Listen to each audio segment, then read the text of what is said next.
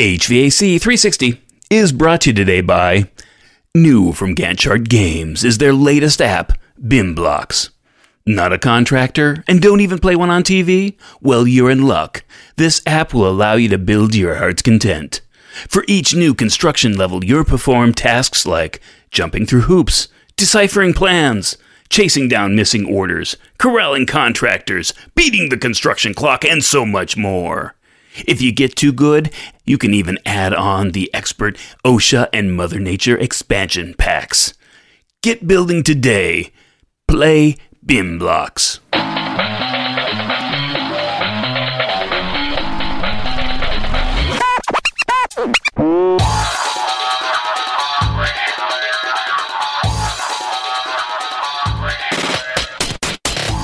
Hey, what's up? Welcome back. This is episode number 103. Matt Nelson here, your host for HVAC 360, helping you be the best and the brightest in the field of HVAC. How do we do that? We do that by sharing lessons. You should know this by now. Sharing lessons from my experience in the field and talking to industry experts. But we really don't stop there. I encourage you to double down on your weekly dose of HVAC knowledge and join the growing community of HVAC heads just like you go over to my website at hvac360.com and sign up for the newsletter. Uh, I p- push out something every Friday for people to sink their teeth into a little extra for the week. So, what's up for this episode? This episode, I get to answer a listener question about engineering and building commissioning. He's now he's a younger engineer and he had some questions. And I sense uh, that this was a, uh, a topic that was a little opaque for some younger individuals uh, or people who don't really know about the industry too much. So I thought I'd give a try and explaining it. But first, I'd like to congratulate and give a big shout out to one of our listeners, Nestor, who posted a review on Apple Podcast. Thank you, Nestor. I'm keeping up my end of the bargain. You did yours. Thank you so much for giving that recommendation and your review. All right. So let's get to the first question. First question was How and why did you get into commissioning compared to uh, a mechanical engineer? All right. Well, I guess I have to first start off by saying that when I got out of the into when I got out of school, rather, um, I didn't, you know, as a mechanical engineer, I didn't even know this field existed uh, until I interviewed for my first HVAC job. Um, I, you know, it, it, still boggles my mind that it just didn't hit me. I didn't know if I was slow or what, and, and I guess I just didn't grow up around uh, other people who were contractors. Uh, I'm sure if they, I knew somebody who was a contractor, it would have dawned on me sooner than later. But you know that that didn't happen. Um, now I guess as a engineer, I guess there's two typical paths. So let me first talk about uh, kind of the, the two choices that we have here: um, engineering and commissioning. Uh, now, in the engineering field, you typically come from a uh, a schooling background. So you've gone through engineering school. Uh, you can a lot of times you can have maybe even an associate's degree uh, or a mechanical technology degree or a full blown mechanical engineering degree from a university college, what have you. Now you can either go directly into uh, being an engineer, or you can actually. I know some people who actually went into contracting for a while and then switched back to become an engineer. Um, that way, that kind of gave them a little bit of experience. Uh, I don't know if it was necessarily a a particularly uh, you know premeditated career path that they chose, but that's how they got into the the um, HVAC engineering field. Now, on the other side, with commissioning, a lot of people go into commissioning once they've gone through engineering a little bit. That was that was my path. You can also, if you're a test and balance contractor, a lot of times, since there are a lot of educational uh, classes that you can take along with test and balance, uh, a lot of those kind of go hand in hand. So, a lot of people in the test and balance world really you know start getting into commissioning they have a, a, great understanding of how systems are starting to work and things like that I, you know, I, I, I know that's the case. I don't know necessarily if you get all the confidence that you need as a test and balance guy going into commissioning. I think that there's probably something that you're missing. I, I guess in any of these fields that you get into commissioning with, you're you're probably missing a couple you know core competencies that you'd feel a lot better and a lot more comfortable with if you had them. Um, and I know I've talked about that a couple of times. Now you can also get through into it through controls. I've known people who've done that. Uh, there's since a lot of commissioning is heavily focused on HVAC, you're going to go through controls and you're going to intimately know what you know what you're supposed to what you what you'd anticipate uh, you might not know the engineering, you might not know the test and balance, uh, but you know the controls. And so you have that comfort level at the end. Now, regardless of which path you took uh, to become a commissioning authority, really, I mean, your key skills there, again, are still um, communication and you know just being able to work with others. Uh, it's really uh, that that sort of um, those are your, kind of your best assets and your best soft skills going into commissioning. So, where did I in the whole thing? Why did I get into commissioning? Why you know why go from engineering to commissioning? Well, when I started out as an engineer, I got my PE, and I really uh, it wasn't until about 2004 2005. So, egads, what 14 years ago or so that I had first heard about commissioning.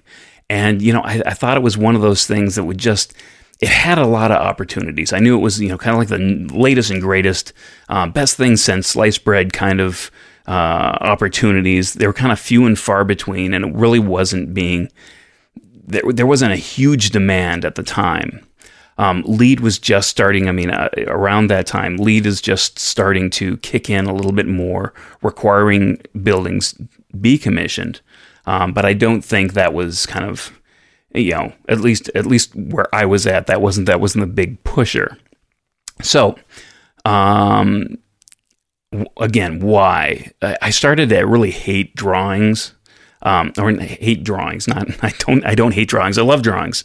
Uh, I love to look at them, flip through them. No, that was that wasn't the point. I, I really hated drawing. Hated drawing. Um, doing CAD. Uh, I didn't do a lot of. I didn't do any BIM. Um, ironically, with this, with the, the cold open, the fake advertisement, I, I topped it off with BIM. But I, I really haven't done any BIM drawing. But I was just getting kind of burned out staring at a screen for you know hours at a time, just kind of drawing lines, drawing things, um, getting things together, and it was really starting to wear on me. Um, and you know, and, and it's really funny because it's like as an engineer, it's it's I think it's kind of ironic that how little you need to know about equipment. Um, say, for instance, a, a boiler. Um, you need to know kind of like you know what type of boiler you want. Uh, you know, you know, you need to figure out what the input is, the output is, um, what the typical detail, and what the sequence is that might be surrounding it. But you know, I was listening to a video the other day. Um, and I was just kind of blown away by the subtle nuances. And this was for you know the difference between a wetback boiler and a dryback boiler, and uh, you know the number of passes and and what's important and what's not important. Um, so it really was uh, kind of eye opening uh, when I was listening to that, just these these different subtle nuances about the boiler, and that kind of got me a little bit juiced about learning more about boilers and and exactly how they operate and things like that. But you know, as a typical engineer, you didn't have time to really dive in depth, or it didn't dawn on me to dive really in depth to figure out what those subtle differences was. Once you picked a piece of equipment, you got the ins and the outs, you got it sized correctly, you put it in there, you connected it up, you got the detail, you got the sequence, and boom, you're done. You walk away. Okay. Um, you know, the only next thing would be to you know go ahead and you know watch it get installed, but you know that that was about it. So, and even if even though I was kind of working in a construction office at the time, um, I didn't really get out in the out in the field as much as I wanted to.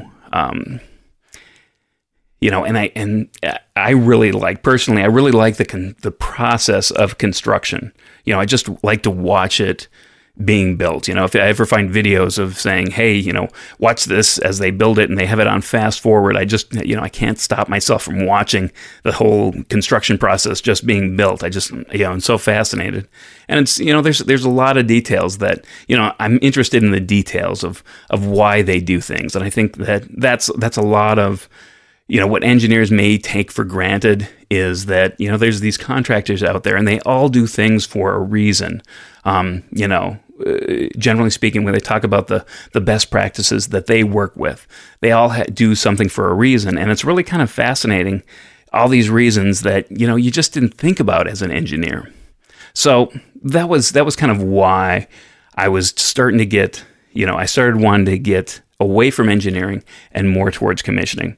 Um, and as most stories go, I, I've, I actually caught a break that one of the um, the company I was working with, they had an opening as the uh, commissioning manager in the in the in the uh, in the office. So since I had enough experience, I could you know find my way and get into that uh, and and and take it over.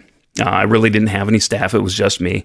And man, from day one, you know, this is this was a your your your typical baptism by fire. I knew nothing.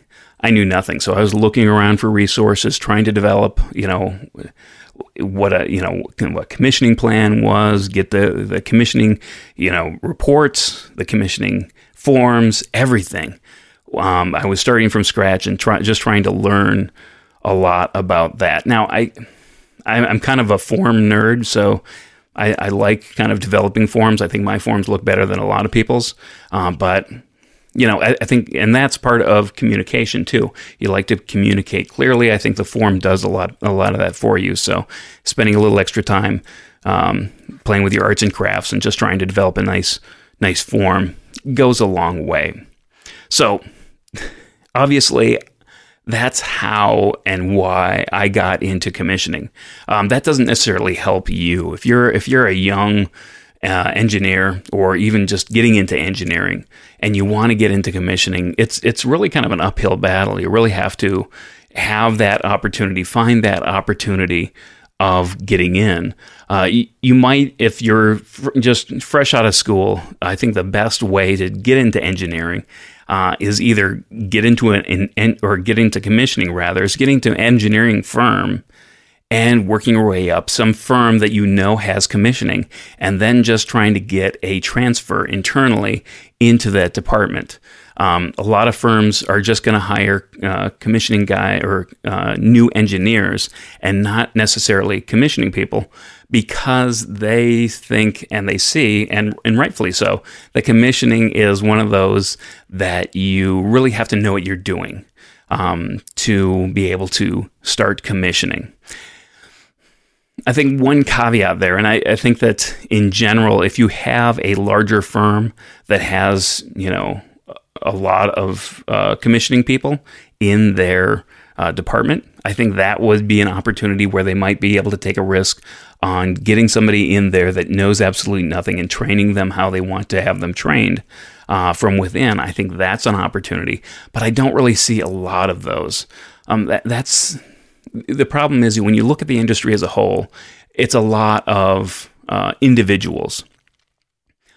Now, in competing with other firms uh, from time to time, I've had the experience that everybody kind of commissions differently, even though we follow the same, you know, guideline zero. Everybody commissions differently. So you might have uh, my personal belief where I take it from, you know, design or wherever we start the project, design through construction and into operations, and I'll follow that all the way through. Uh, just because I think it offers the best consistency for the client. But I know that there was firms out there that had multiple people and maybe had a couple engineers that would also do kind of do commissioning, but that wasn't their full-time work. They were designers that would kind of moonlight, so to speak, on these commissioning jobs, and they would go out there and do commissioning. Um, so what you'd have is you'd have at certain points in the construction process, you'd have all these people just go there and take a look at the commissioning, and then do their reports, and then um, you know step back ultimately you're still going to have that uh, the person that's in charge of a commissioning project. So that is even though other people were involved, they'd kind of fall off and he'd be running with the ball or she'd be running with the ball for the rest of the project. And to be able to get it done, um, you know, chasing down little details because a lot of time is spent waiting for construction to you know finish. Uh, I'm dealing with that now. I mean, it could be delayed months. So, I mean, when you're talking about going from design to construction, there's a lot of different projects that you have to juggle at the same time. Uh, so there's just you know that's a that's a big time sink, and you want as few people sucked into that time sink as possible. So that's where you have that that point person that his job or her job is to be able to uh, watch watch that happen. All right, so again, some of the common traits that will will serve you well serve you well is to being able to verbally uh, verbally communicate, write clearly, uh, be detailed oriented, be a self starter, knowledgeable enough uh, about the systems, and understand the reality of the construction. Um, now, I think I've went over that before, and obviously uh, maybe it's a presentation that I've made, or maybe I made it in another uh, previous podcast. But ultimately, you know, knowledge isn't a big component of, of what's going to make you a good commissioning authority. Um, but actually, it's the thirst for knowledge that makes you a better one. So, I mean, it, it it takes more than a paper pusher to make a good commissioning agent, but having those skills and being able to tolerate the amount of paperwork that we have to deal with is is one of the kind of the litmus tests between you wanting to tap out and you kind of trying to you know continue on this journey. So I guess uh, let's talk about some of the pros and cons on either side. Um, so on the pro side for commissioning, what I like about it, I like to be working on multiple projects. It gives me that perspective, um, those field lessons learned that I like to share with you. I get to learn about a lot of them because we have multiple projects going on at the same time. So there's a lot of different things always popping up, and I can kind of take that from one job share to another and kind of you know cross pollinate all these ideas about how to do things better. Uh, I like traveling, uh, you know, to an extent. I don't like necessarily traveling on airplanes uh, to other places. I think that there's, you know, a lot of, you know, that has its place. But all in all, when you're doing commissioning projects, if you're flying someplace, I think that there's probably somebody better, closer, more local uh, to be able to serve that client better. Um, ultimately, you know, I like to to travel a couple hours at most, and but that that allows me some, you know, some time, some uh, some uh, dashboard time, so I get to listen to podcasts, listen to books, uh, get caught up on things like that, and I also actually you know get to get to learn in that process. So I get to know contractors a little bit better, a little bit deeper than you would just visiting them once or twice as an engineer, not necessarily you know building a relationship. Um, and it's nice to be able to say you know uh, there, i have a project now where it's like you, you, go into the trailer and hey there's two people you already knew from a previous project. You're like hey hey you know it's it's like a reunion. So you really get to to meet these guys. And as, as long as you're a, a, a good performer you know a, a good commissioning authority um, it's something that you'll get that good reception. Um, if you're not, then it's going to be crickets and awkward silences when you get to uh, get to a, a, new project and figure out who's working it for some of these uh, you know construction managers and general contractors. So I think that's uh, and you know just being able to learn from these people as well. You know, you get to ask them questions. They don't have an expectation that you know everything. As a commissioning authority, you shouldn't be putting off these vibes uh, that you know everything. Um, and you should always be open to, hey, what you've been doing, how do you do it, um, and just use the use their knowledge and resources to kind of get some questions answered. So, what I don't like about it, uh, I don't like the I don't like the paperwork. I'm tolerant of the paperwork, but that's not my favorite activity. Uh, I don't, you know, a lot a lot of times that just gets, you know, it's a it's a grind. Um, you know, writing reports and getting through them. You know, even though that I'm, you know, okay to good at them, it still doesn't make it it still doesn't make it better. So those are some those are some of the cons. Um, the timing of projects and really being susceptible to those delays. That's really aggravating. Um, it's really you know you like to be able to bid on something, say, hey, you know what, I'm going to get this money by this time, and and go through it. Um, there's a lot of um, a lot of tolerance that you have, a lot of financial tolerance that you have to do when you have commissioning. Um, when you're dealing with a larger um, a larger company, you, you kind of know you're going to have some buffers. You're typically commissioning is not going to be your only gig uh, when you're involved in like an engineering firm uh, or you're part of your tab. So you're going to have, you know, it's going to be okay that, hey, you know what, for a couple of months you're not getting paid because you're going from the design phase to the construction phase and you're just going to have to deal with it. So, but those are some of the things that I don't like. Um, with that. And then, you know, ultimately, you know, there's a lot of wasted time when you're sitting there and there's delays and you just have to, are you ready yet? No. Okay. Are you ready yet? Nope. So, a lot of wasted time. That's in the cons category for commissioning. Now, on the other side, let's talk about engineering. Pros for the engineering. Um, even though I don't like a drawing, I think is one of those you know it's it's sort of therapeutic. I know a lot of a lot of guys, especially you know, they just draft. They like to just put on the headphones, pick up some red marks, and just pound out a drawing or two, and you know that's how they. You know, it's a, it's just a zone. Then it's you know 5:30 rolls around, and you know it's time to it's time to go. So they can just kind of leave it at the office, um, which is definitely good. I like the art of it. You know, the this is a profession. There is art to laying out a system. There is a certain art to drawing and uh, how it ends up looking at the end. You want you want you want to go for clarity, and you clarity if you have art, uh, it kind of seeps through a little bit more. If if you if you draw uh, without any sort of process in place, it's going to be messy. It's going to be confusing. You're going to generate more uh, more issues in the field and more questions from the contractor, frankly. Um, and obviously, you can't uh, not list this as a pro, uh, but you get to work in an office that's going to be climate controlled and you have nice clean restrooms and there's a you know maybe like a coffee maker or you have snacks or, or what have you and that's kind of a, a nice work environment uh, for people. And you get to be around other people uh, other engineers other architects um, sometimes i guess depending on what office you're at. Um, so that is a, a pro to the engineering just kind of being a little bit more just being able to be part of something bigger uh, and you know, obviously, it, depends on on the type of jobs. I mean, a lot of people get into engineering not knowing what types of projects that a particular firm works with. And that is uh, an issue. I'll list that under one of the cons. Let's go into the cons. You don't know what you're going to work in, get get yourself into. It might be more of, hey, if you're just doing retail, that's not very exciting. You might end up jo- working on jobs that aren't very exciting. Um, you know, I've pointed out before, though, you know, if you have a job that isn't very exciting and it's a multi story apartment building and you screw up on one apartment, it's going to not be just one apartment. It's going to be like an entire stack. It's going to be an entire floor. It's going to be an entire building of mistakes. So you really have to focus on getting that one apartment right.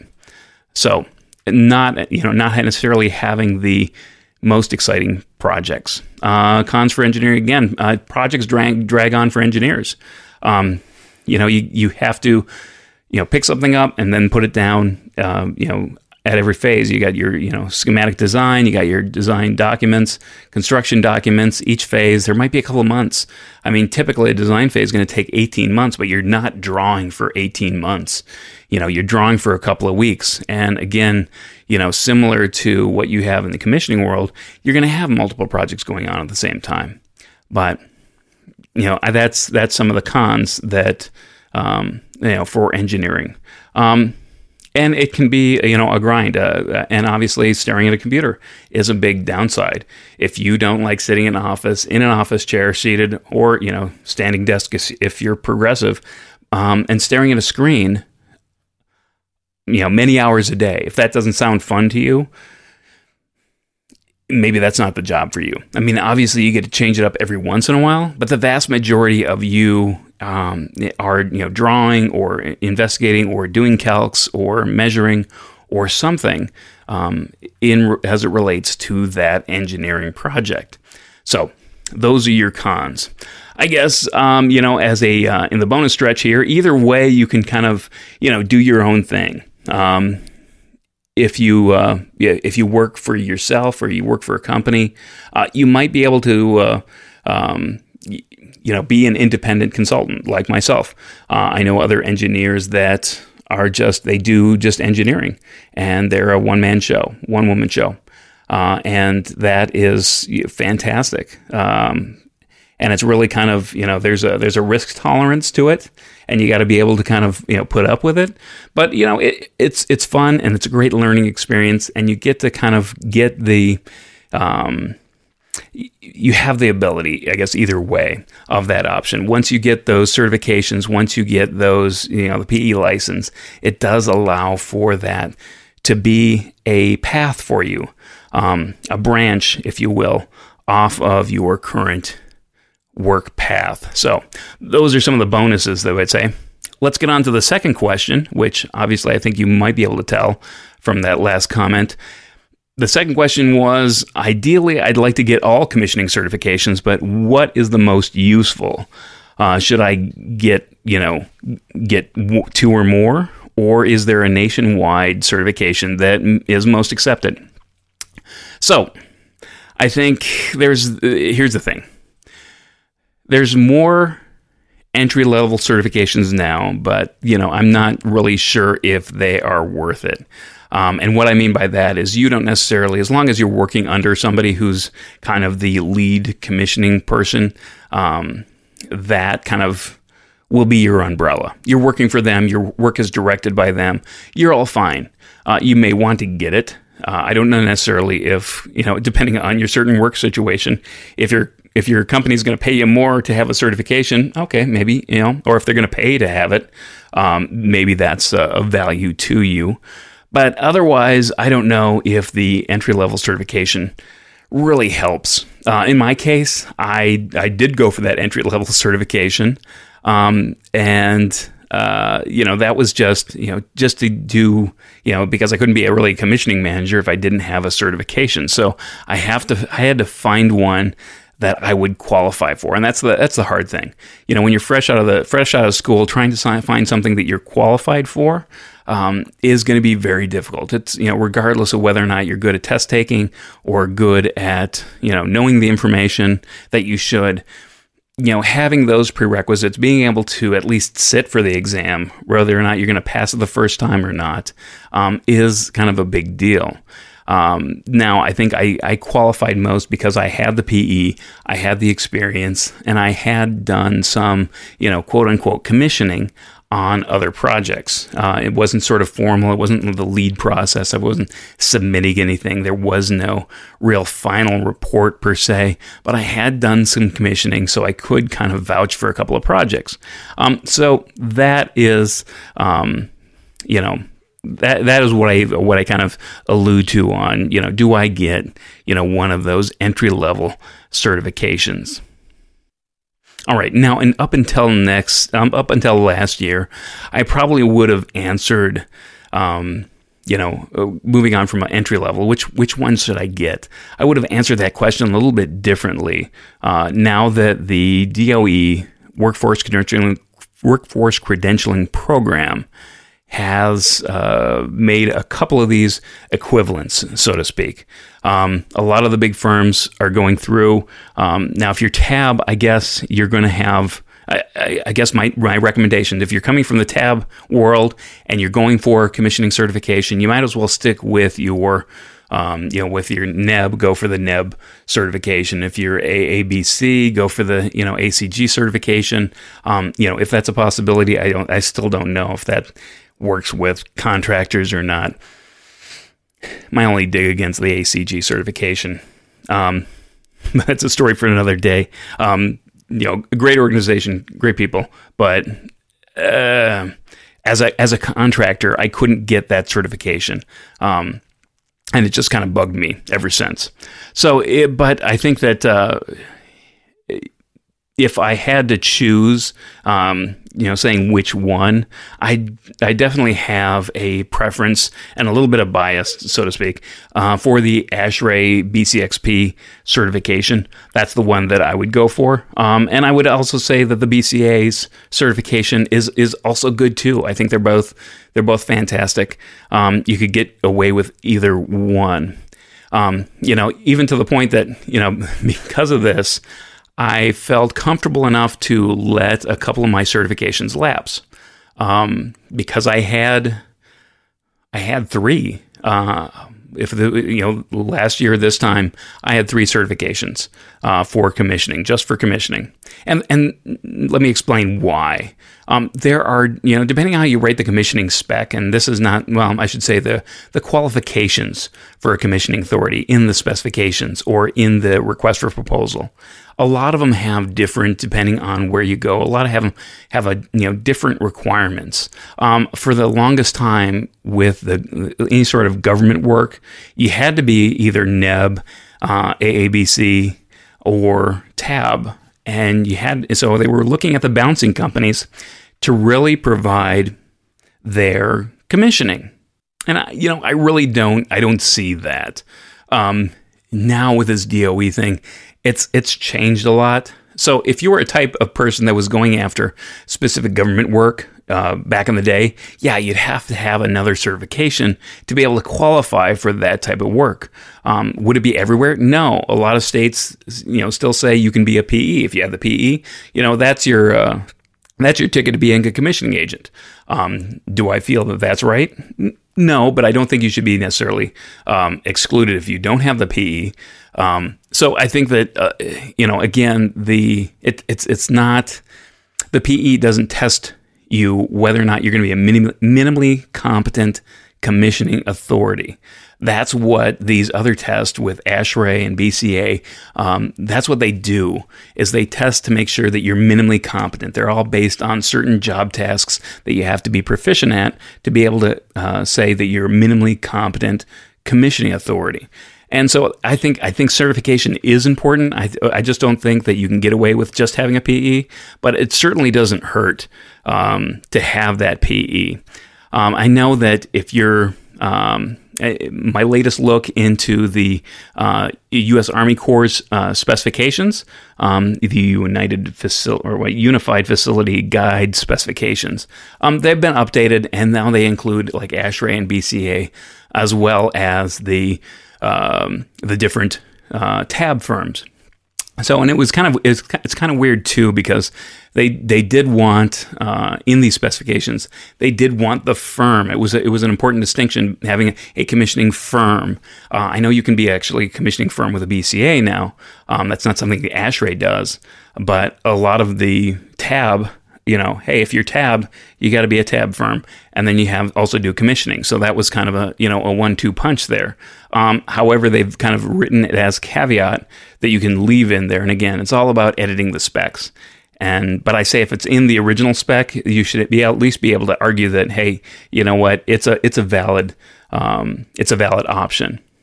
So there are other different municipalities, different local rules, and depending on how they write their specifications, uh, you should be, you know, uh, you may be included or excluded based on what they write. But I, I just think that if you have that DOE recognized certification, that you should be able to kind of just step through and like get a you know a variance on any sort of uh, you know project that you'd want to get, so you wouldn't get excluded or you wouldn't get um, uh, you you you know you wouldn't get uh, um, you wouldn't get the project. You wouldn't get selected. You wouldn't get shortlisted.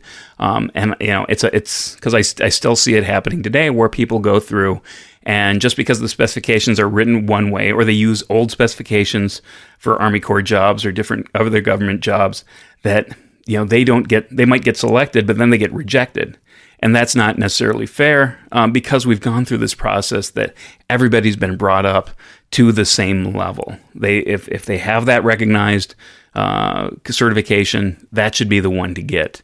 So, you know, set, I would set your sights.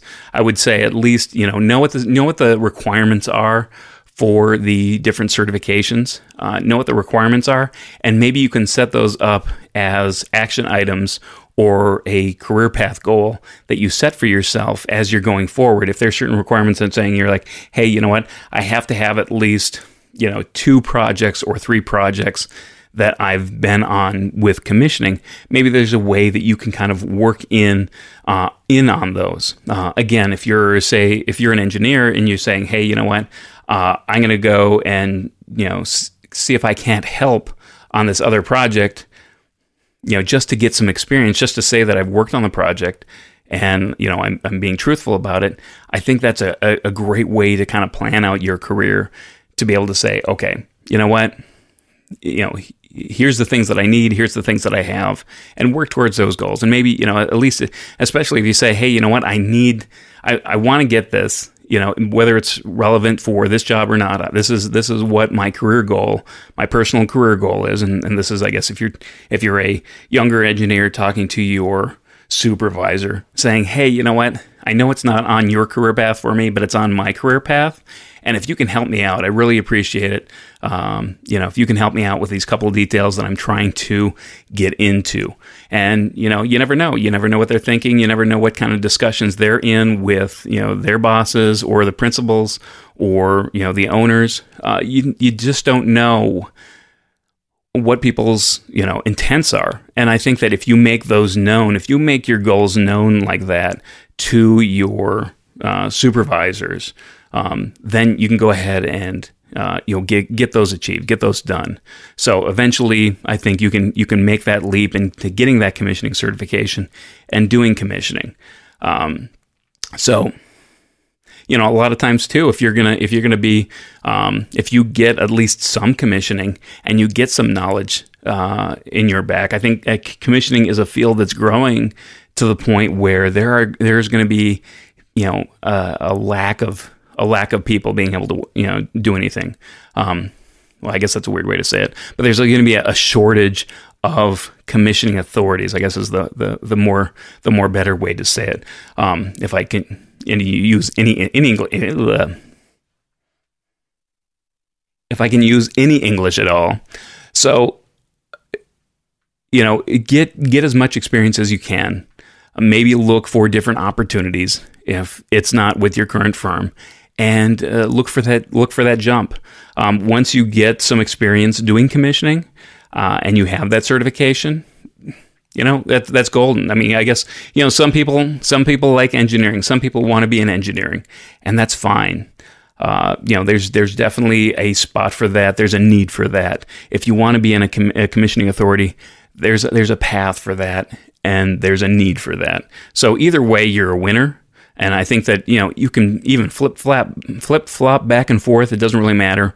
Uh, I think that that is a um, you know a great again a great career, great career options, great career paths uh, that you can choose and change at any moment. You know, depending on on where you want to be.